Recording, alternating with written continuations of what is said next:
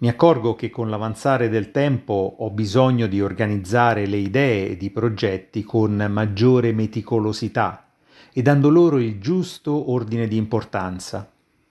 Forse perché sono sempre più consapevole che il tempo stimato per realizzarli è di giorno in giorno più scarso e non è nemmeno detto che sia quello che io spero di avere a disposizione.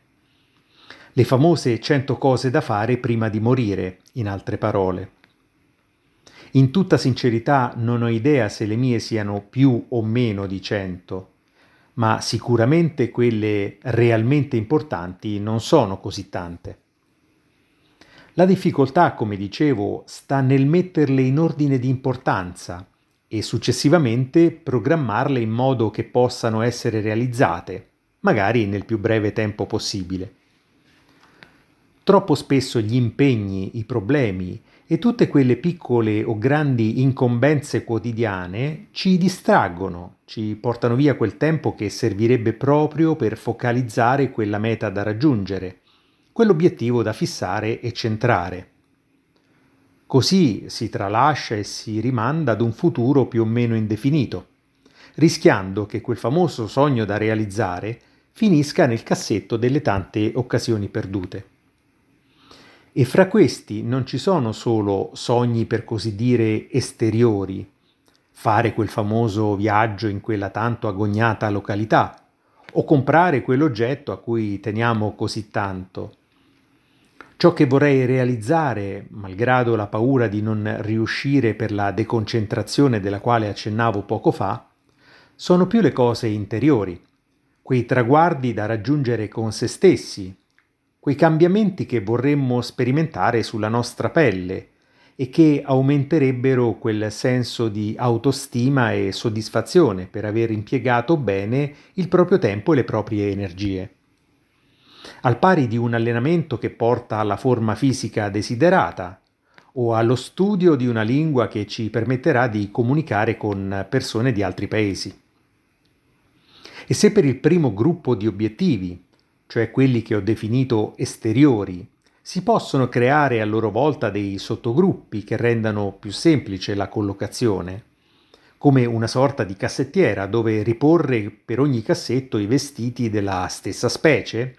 Per il secondo, quelli interiori, il raggruppamento e le priorità sono più difficili da ordinare perché, almeno nel mio caso, ritengo siano i più importanti ed appaganti. È comunque tempo di fare una prima classifica di quelle sei cose da fare, tre per ogni gruppo, che mi sono prefissato. Al primo posto il desiderio di viaggiare, di vedere posti nuovi o rivedere luoghi che fanno parte di un passato da rivivere anche nel presente. Ci sono alcune mete ben precise ed altre che potrebbero seguire appena un gradino sotto ed in quanto tali meno definite. In ogni caso i viaggi sono da condividere con le persone del cuore, vivendo quei brevi momenti che, come linfa vitale, rimarranno sempre vivi per il resto dei propri giorni. Al secondo posto rendere i luoghi dove vivo più accoglienti e funzionali, rinnovarli nell'aspetto e nell'efficienza, in quanto al rinnovamento esteriore è sempre collegato un rigeneramento interiore. Infine, ma non per ordine di importanza, tenere cura del proprio fisico, della propria salute, del concedersi qualche momento tutto per sé nella cura del proprio aspetto. Stare bene con il proprio corpo è stare bene con la propria mente, dicevano i nostri antenati che ben più di duemila anni fa avevano ben chiara l'importanza di questi concetti, di questa filosofia di vita.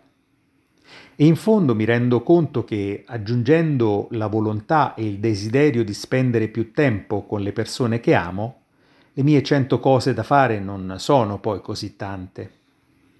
Sono Evaristo Tisci e questo è il mio podcast che si chiama Perché? Ma forse lo cambio.